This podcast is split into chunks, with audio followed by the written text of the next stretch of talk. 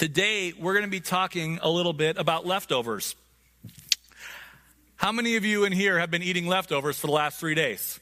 Right? Like, I don't know about you. I love Thanksgiving meal leftovers, maybe more than I like the original meal. Like, I, I mean, it's close. I, I mean, uh, having that original meal is awesome, but man, like, turkey sandwiches and turkey pot pie and turkey noodle soup and all the things, right? Um, they're, they're awesome. You can always tell which, which sides are our family's favorite because they're gone right away, um, right? Like, um, there, there's just not enough of those. The rolls always go quick because we have one child that pretty much only eats bread um, willingly. Everything else is to stay alive. Um, but, uh, uh, you know, it's, it's just kind of one of those things where we, we, I love it. I love, how many of you in here you like leftovers, like you like the Thanksgiving leftovers, okay? How many of you in here, you would rather never eat another leftover again the rest of your life? You like your leftovers aren't your thing. It's okay. You can be honest about that. That's all right. How many of you are already a little burned out on the Thanksgiving leftovers, right? Like you're, you're done. There's a few nods, but not a lot of hands lifted. How many of you are ready to go home and eat it for lunch after this, right? Like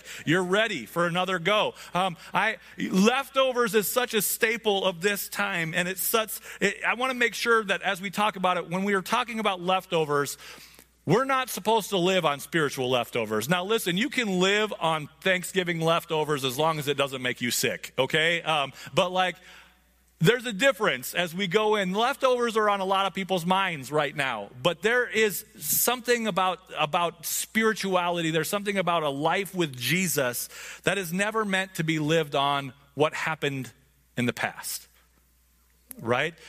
It's not supposed to be about what God did yesterday or 10 years ago or 20 years ago or 50 years ago. Now, I believe we look back on those things and we can draw strength from those things. We can draw inspiration from those things. But those aren't supposed to be the things that keep us going as followers of Jesus.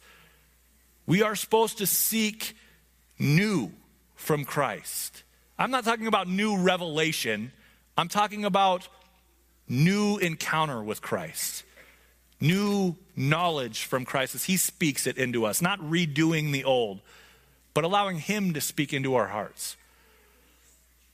And so, in this season of leftovers, I want to take just a few moments and I want to talk about how, how Scripture points to this. Mandy, can you turn on that TV back there? Um, everybody in this place is going to thank you for that because that's where the clock is. Um, uh, and if it's up to me, I will talk forever because I can do that. Um, I want to talk a, a little bit. I want you to open to Exodus chapter 16. Okay, and I want to just I want to start there as we're going. If you're new to your Bible and you're not familiar with it, Exodus is the second book of the Bible. Okay, um, so if you open up to the very beginning, you're going to see Genesis. Get one more book over, and you're in Exodus. Okay, um, just just one more book, um, and that's where it is. If you're on an electronic version and it lists them by alphabetical order, that's really easy to find. Look for the E and then the X. Okay, and that's it. That's then you got it. Um, but I want you to turn here. I want you to look at it, and I want to just paint the picture for you for just a moment as we read what we're about to read. We're going to be in Exodus chapter 16. So, what has happened in Genesis, right? We see God created everything. Man is going, man is doing its own thing. All of these things are happening good, bad, in between. All the stuff of Genesis has happened, right? And then Israel um, is not a nation yet, but the nation that will become Israel, all of the children uh, uh of Jacob, um, move to Egypt to be with, um, with their son who's there after this big famine that happens, or during this big famine that happens. And they grow so fast and with so much blessing of God that the Pharaoh in Egypt decides they're a threat, we're going to make them all slaves. And for 400 years, they're in slavery, right? For 400 years. So we're talking about probably six to eight generations as you as you measure generational spans okay uh, today's generations you're probably talking about six to eight you're talking about people in slavery that have never known anything but slavery they were born and raised as slaves right? This is just where we're picking it up. And at the beginning of this book, if you're familiar with the Bible, and even if you're not, if you're familiar with cinema history, you know about God using Moses to bring bring these people out of captivity right? Let my people go right? Like you can you can hear it in the voice of pick your favorite movie where they say it right? Like you you, you have that picture in your mind. If you're familiar with scripture maybe you have your own moses, moses voice in your head you know? Um, but but we see that. We see god give them the ten commandments and now they're in the desert and god took them right? People are like I, how many of you have seen the jokes like the only reason that the israelites wandered in the desert? It's really not very far from egypt Egypt to the promised land. You know, the only reason that it took so long is because Moses refused to ask directions, right? Like, how many of you have seen a joke like that? But they, they go right to the promised land. Actually, they're at the promised land very quickly for the first time after they have left the, the, the nation of Israel. But God says, go, and they get scared right? There's large armies there there's powerful people there and they get scared and says so god says all right well you saw me do the 10 commandments. You saw me miraculously deliver you from egypt but you're afraid of these jokers over here so you can wander around until your kids are ready to go in. Right? That's that's what happens. That's the story that happens. And so now they're back in the desert okay? They're, they're back in the desert. And you know if you are familiar at all with, with like global landscapes, the, the Israelite, it's hard to know exactly how many there are because we're never really told, but people estimate that between 500,000 and a million people are wandering in the desert. If, you're, if you've ever watched like Man versus Wild or Survivor Man or any of those things, you know how hard it is for one person to find food in the desert. Right? Find food, find water. For one person to find to survive in the desert is very, very difficult. Now you multiply that by four, five hundred thousand, a million. Good luck with that. Right? Like it's an impossible task. And so the Israelites do what humans do when the world doesn't seem to go their way. They start whining. Right? I know men don't whine, but we whine. Ask any wife in here about when their husband gets a cold. We whine. As we look in these things, as we look at this, I want you to understand they are in a situation where outside of God, there is no hope for their survival as this large group, right? There's no hope whatsoever. They've come out of generational slavery they go to the promised land that God has been telling them about for generations. And they're like, nope, it's too hard. And so now they're back in the desert, right? And we pick up the story there in Exodus chapter 16. Then the whole community of Israel set out from Elim and journeyed into the wilderness of Sin. Now, some people want to make that a bigger deal than it is, like they left the promise of God and entered sin. It's literally its name. Okay? Like you can try and make a theological point out of that, but it's really not one. It's its name. Okay? It's probably capitalized in your Bible. That's for a reason. It's because we capitalize names of things. Okay? Um, uh, so that's all it is. I just want to stop right there and say that. In the wilderness of sin, between Elim and Mount Sinai, they arrived there on the 15th day of the second month, one month after leaving the land of Egypt. So one month ago, they saw the miraculous deliverance of their people from Egypt. One month. Okay? This has not been decades, this hasn't been years we're one month removed from God revealing how much bigger he was than Pharaoh in the 10 plagues. We're one month removed from them crossing the Red Sea on dry land. We're, we're one month from one of the most amazing things that we have ever seen in Scripture.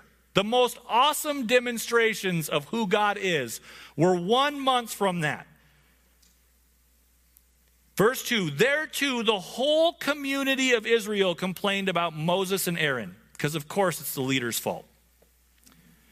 Verse 3 If only the Lord had killed us back in Egypt, they moaned. There we sat around pots filled with meat and ate all the bread we wanted. But now you have brought us into the wilderness to starve us all to death.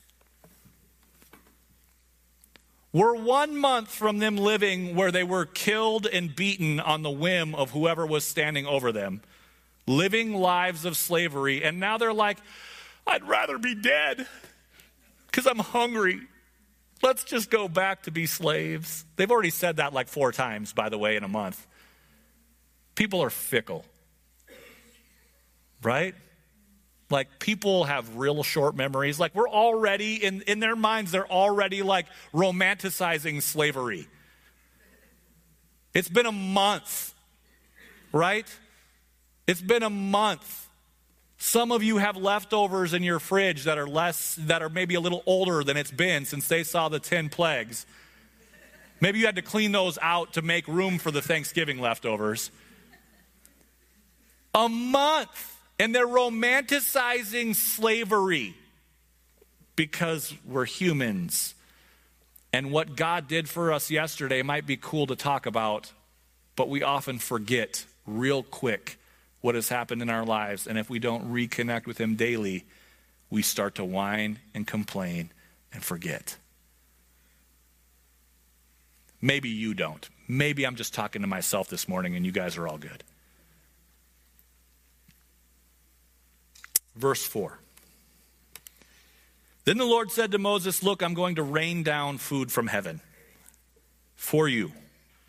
Not you, like you all each day, the people can go out and pick up as much food as they need for that day. I will test them in this to see whether or not they will follow my instructions. On the sixth day, they will gather food, and when they prepare it, there will be twice as much as usual. Let's, let's break it down. God says you're in the desert and you can't find food. You're a bunch of whiners already, but I'm still going to do something miraculous so you can see who I am. And every day, food is going to rain down from heaven, but you can only take enough for one day. Except on the sixth day, you take enough for the seventh day because on that day you're not supposed to work. You're supposed to rest in me. Okay? I'm going to test them. We'll see how long they can follow my instructions. Because so far their track record isn't awesome. Right? That's, that's, that's what we've seen so far. I want you to drop down to verse 13. Drop down to verse 13. That evening, vast numbers of quail flew in and covered the camp. And the next, imagine vast numbers of quail flying out of the desert real quick. Just make sure you have a concept of what you're reading right now. We're not talking about vast amounts of quail flew off of the lakeside forest into the camp. A bunch of quail just appeared in the desert right? And just happened to land where they were camped. And the next morning, the area around the camp was wet with dew. If you have spent any time in a desert, this is not normal. Right? This is not normal. It was wet with dew. When the dew evaporated, a flaky substance as fine as frost blanketed the ground. The Israelites were puzzled when they saw it. What is it? They asked each other. They had no idea what it was. Now, the part we skipped was Moses telling them God was going to provide food. And the Israelites, because they're in a desert, wake up and they go out in the morning, and first of all, there's a bunch of birds around. That's great. All right, we're going to eat today. But then the ground is kind of wet. But as the ground, as the dew evaporates, they're like, I, I see frosted flakes. What about you? Right? Like, I, I don't, I, it's, it's frost. I, I, like, I don't understand what happened. And they're confused. God just told them, I'm going to send food, but they're looking at it and they're scratching their heads. They don't have a clue what happened because it's weird. Food doesn't miraculously appear on the ground, but God is taking care of them, right? God is taking care of them. And Moses told them, It is the food the Lord has given you to eat. These are the Lord's instructions. Each household should gather as much as it needs. Pick up two quarts for each person in your tent. I think that's funny. Can I just stop and rabbit trail to something that doesn't matter at all just as I read this?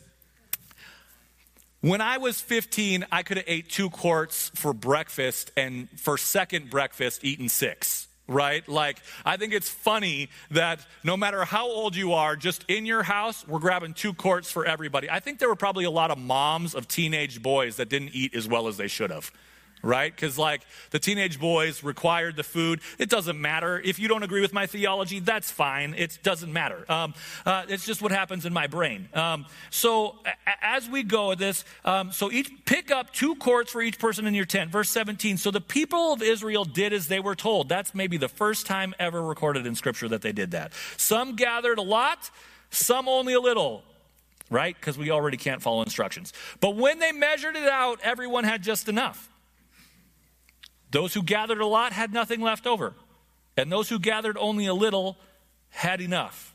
Each family had just what it needed. Then Moses told them, Do not keep any of it until morning. Because we're human beings. We want to try and take more than we need to prepare for tomorrow. In other places in Scripture, we're actually told to prepare for tomorrow, right? But God is telling them not to do that in this instance. Do not keep any of it until morning. But some of them didn't listen. Shocker. And kept some of it till morning. But by then it was full of maggots and had a terrible smell. Moses was very angry with them. That could be the theme of Exodus. God is good, Moses is mad. I want you to hear what just happened. I want you to register everything we just read, right? They leave slavery, and a month later, they're longing for slavery because everything, everything hasn't gone the way they thought it should. Most of what has happened has been amazing, and the things that haven't been amazing are because they're stubborn and dumb. I relate. And even with all of that, God is so good, He says, I'm going to take care of you. Even though I'm not going to let you into the promised land, I'm not going to let you die of starvation. Even though you don't get the best thing I promised you because you were too stubborn to trust me a month after everything I just did, I will not let you die of starvation. I have got your back. But here's the deal you have to trust me every day to feed you. Every day, you have to trust me. I'm not going to let you store up my blessing to be used on another day. Every day, you're going to have what you need for that day. And the next day, you're going to have to trust me to provide what you need for that day. And the next day, you're going to have to trust me to provide for what you need for that day. And the next day, you're going to have to trust me to provide what you need for that day. Here's the problem with great wealth, like we see in, in America, is most of us feel like we don't really need God's blessing and provision to make it through our day. And so the only times we ever really bend knee to Him and call out to Him is when everything has gone off the rails until we mature in our faith in Jesus. Every day, we need to trust God. God is trying to teach the people something every day, you need to trust me. I want you to turn to Psalm 23. I've talked about this before at different times. This after John 3:16 might be the most famous portion of scripture that exists, right? Like this might might be it. Psalm 23. Um, I read this I'm, I'm requested to read this at almost every funeral I do, right? Like, this is just when people list their favorite. If I ask most followers of Jesus who have been following Jesus for any amount of time to list their top 10 favorite portions of Scripture, this would probably be in 90% of people's top 10. Super famous portion of Scripture. Nothing wrong with that. It's awesome, right? So I want to just read the first, first few verses, right? And we've talked about this before, but I want to talk about it again. Psalm 23, we're going to read verses 1 through 3. The Lord is my shepherd, I shall not want. He makes me.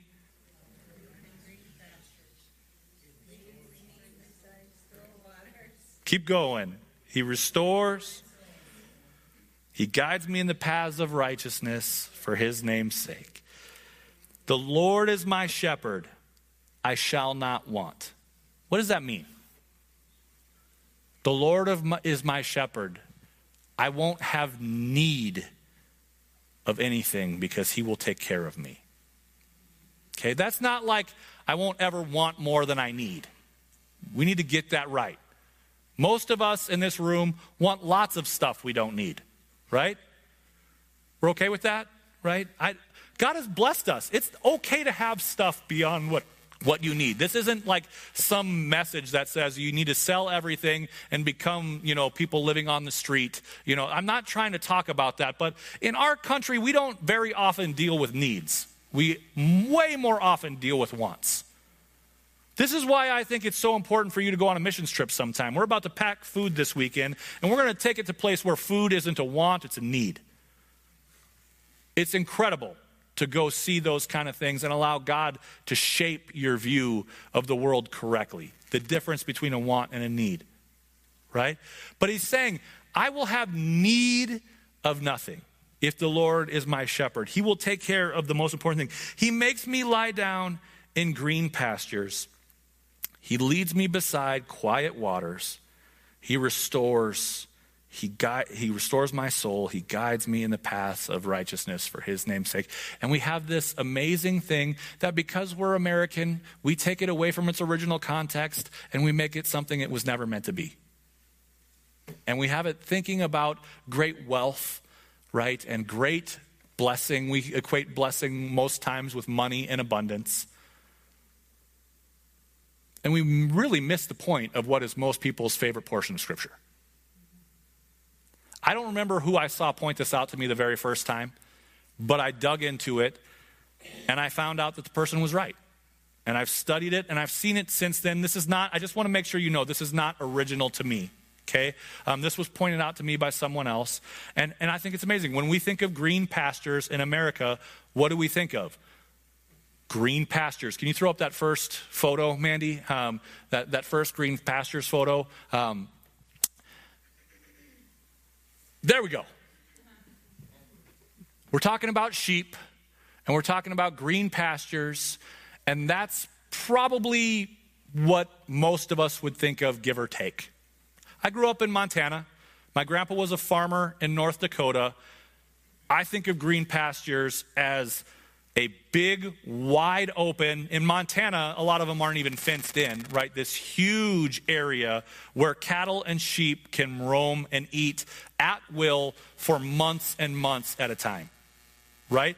Pasture land in North Dakota. Like, if you have a pasture that's only good for a day or two, that's not good pasture right? You need to rethink your pasture land to feed your cattle and to do all those kind of things, or you're going to be doing a gob ton of work. I actually came across this. I searched green pastures, and this was number one photo on my search. Number two, babe. Right there. That was literally when I searched green pastures. Apparently, Google knows that I'm a pastor. I got Bible verses.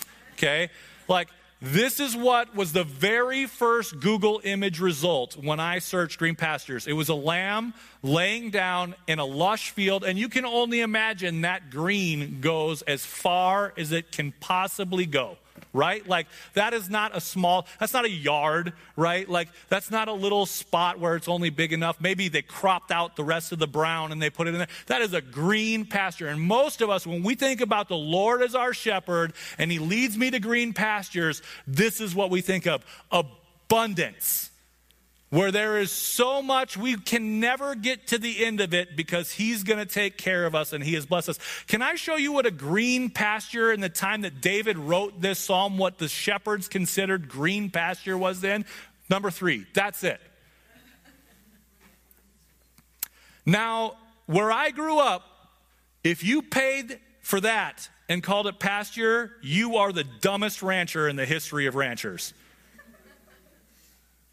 Right? Like that's not pasture. But in Israel, in this time, most pastures were actually cultivated. You can't really see it because I had to zoom in a little bit. This is a hill, and there's actually little paths crisscrossed back and forth, where they would try and capture as much of the water as they could so patches of green would grow on that. But every single day, the shepherd had to take his sheep down the zigzag or to the next hill where that sheep would be fed. Because Psalm 23 and the Lord is our shepherd isn't about him providing more abundance for us than we can possibly imagine so we never have to trust him again. It's about Jesus giving us what we need every day and trusting that every day He will take us to the next place we need to be. Want you to understand Psalm chapter 23 as a whole is not about the abundance of wealth that most of us think about. It's about a good God who daily takes care of his people. But we have to trust him for that. We have to trust him daily that he will give us what we want. We are not supposed to live on leftovers. As Christians, as followers of Jesus, we're not supposed to live on leftovers. We can't take a blessing of God and just be like, okay, in this moment, I'm going to just grab and grab and grab and grab and grab and grab and grab. And six months from now, that'll be enough of God for me then, too. That's not how faith works. That's not how a walk with Jesus works.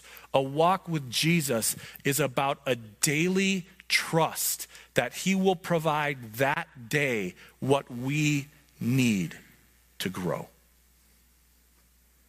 A daily trust in the shepherd that on that day, the shepherd will lead us where we need to be so we'll have enough for that day. And if your life looks more like that sheep lying in a green pasture, I want to tell you it's a mirage. Because this is what a life after Jesus looks like a daily reliance on the shepherd. There is more than enough. But every day, we have to trust him to take us to where it is.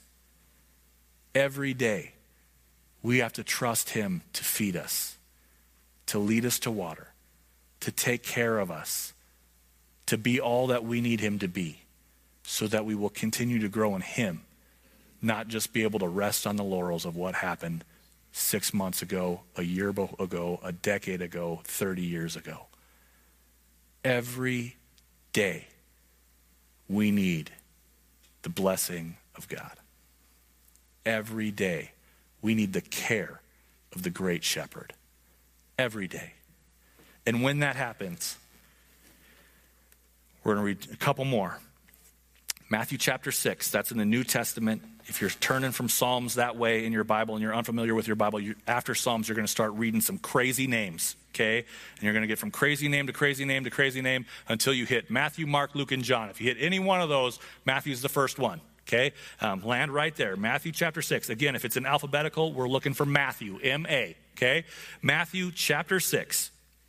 We're going to read verse 33. Jesus is preaching on the kingdom of God. He's, this is the biggest sermon we have recorded of Jesus. Uh, this is the Sermon on the Mount. And he says, Seek the kingdom of God above all else and live righteously, and he will give you everything you need. So don't worry about tomorrow, for tomorrow will bring its own worries. Today's trouble is enough for today. Jesus is teaching us. I want to be careful here because I want you to know Jesus isn't saying don't save some of your paycheck, right? Like that's not what he's saying. He's not talking about living, you know, life just oh, here you go, you know, like that's that's not what he's saying. He's just saying most of us worry all the time about stuff we don't need to worry about. So, what we really need to do is instead of worrying about everything, we need to seek God first. And I would ask you in here at some point in time today to do an evaluation of your life and see if God is really the first thing you're seeking in your life. And if He's not, what needs to change for that to happen? Or is the first thing you seek a paycheck? Is the first thing you seek your spouse? Is the first thing you seek comfort and ease? Is the first thing you seek a Black Friday deal or now a Cyber Monday deal? What do we seek first? What is our greatest priority? Jesus tells us you want to know how to start to beat worry?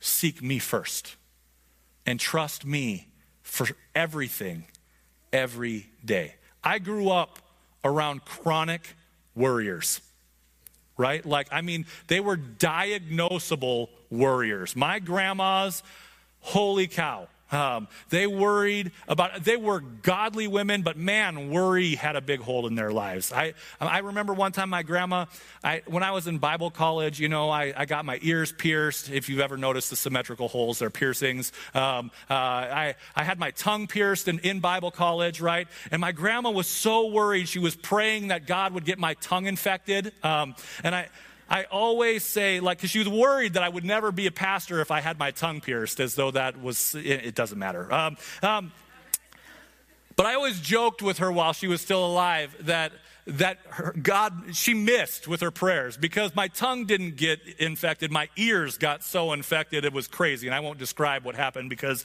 it's disgusting. But um, Grandma was a worrier. She loved Jesus, but man, she struggled with worrying about tomorrow. And what we really need to do as followers of Jesus is seek God and trust Him every day that He will give us what we need. I want you to turn to Ephesians chapter 3. This is the last one, and then we'll be done. Ephesians chapter 3, verse 16. If you turn past those things, you're going to get to Romans, you're going to get to some Corinthians, and then there's going to be a couple of small books Galatians, Ephesians, Philippians, Colossians. You're looking for Ephesians right in there. Ephesians chapter 3. We're going to start in verse 16. And this, Paul is talking about growth. Paul is talking about suffering. This is not about abundance. Paul is writing this letter from jail, in case you missed that, okay? He's writing it from jail, and he's talking about growth in God, not having so much you don't know, need, know what to do with it all right? But Ephesians chapter 3 verse 16 says, "I pray from his glorious unlimited resources, He will empower you with inner strength through His Spirit. Then Christ will make His home in your hearts as you trust in Him. Your roots will grow down deep in God's love and keep you strong. And may you have the power to understand, as all God's people should, how wide, how long, how high, and how deep His love is. May you experience the love of Christ, though it is too great to understand fully. Then you will be made complete with all the fullness of life and the power that comes from God. Now, all glory to God who is able through his mighty power at work within us to accomplish infinitely more than we might ask or think. Glory to him in the church and in Christ Jesus through all generations forever and ever. Amen, which means so be it. That's what a daily walk with Jesus is supposed to lead us to that our roots would grow down deep, that our faith would be built, and that every day we get to see a little clearer picture of just how big and powerful and loving the Almighty Savior of the world really is. That's what maturity in faith looks like. You don't get that from leftovers. You don't get that from resting on what God did 20 years ago or even 20 days ago. In 30 days, the Israelites were begging for slavery again. Unless we look down too much on them, we're just as big a bunch of whiners as they were. Every day, we need to seek God for what God can do in our hearts that day. Jesus, you are amazing. And I pray for everyone who's watching this online, everybody who's listening to it on a podcast, everyone who's sitting in this room, that you help us to not be satisfied with yesterday. To not just be looking back on all the great things you did 20 years ago, but to daily carve out time to sit with our shepherd and let you meet our needs. Let you fill us up. Let you take us where we need to be. Jesus, we trust in you. Help us to rest in you. It is in your name I pray. Amen. Listen, if you don't know Jesus in this place, I would love to have a conversation with you about that. Come and talk to me afterwards. If you want to stay and pray, pray. If you're ready to go eat leftovers, go eat leftovers. Have an awesome Sunday afternoon.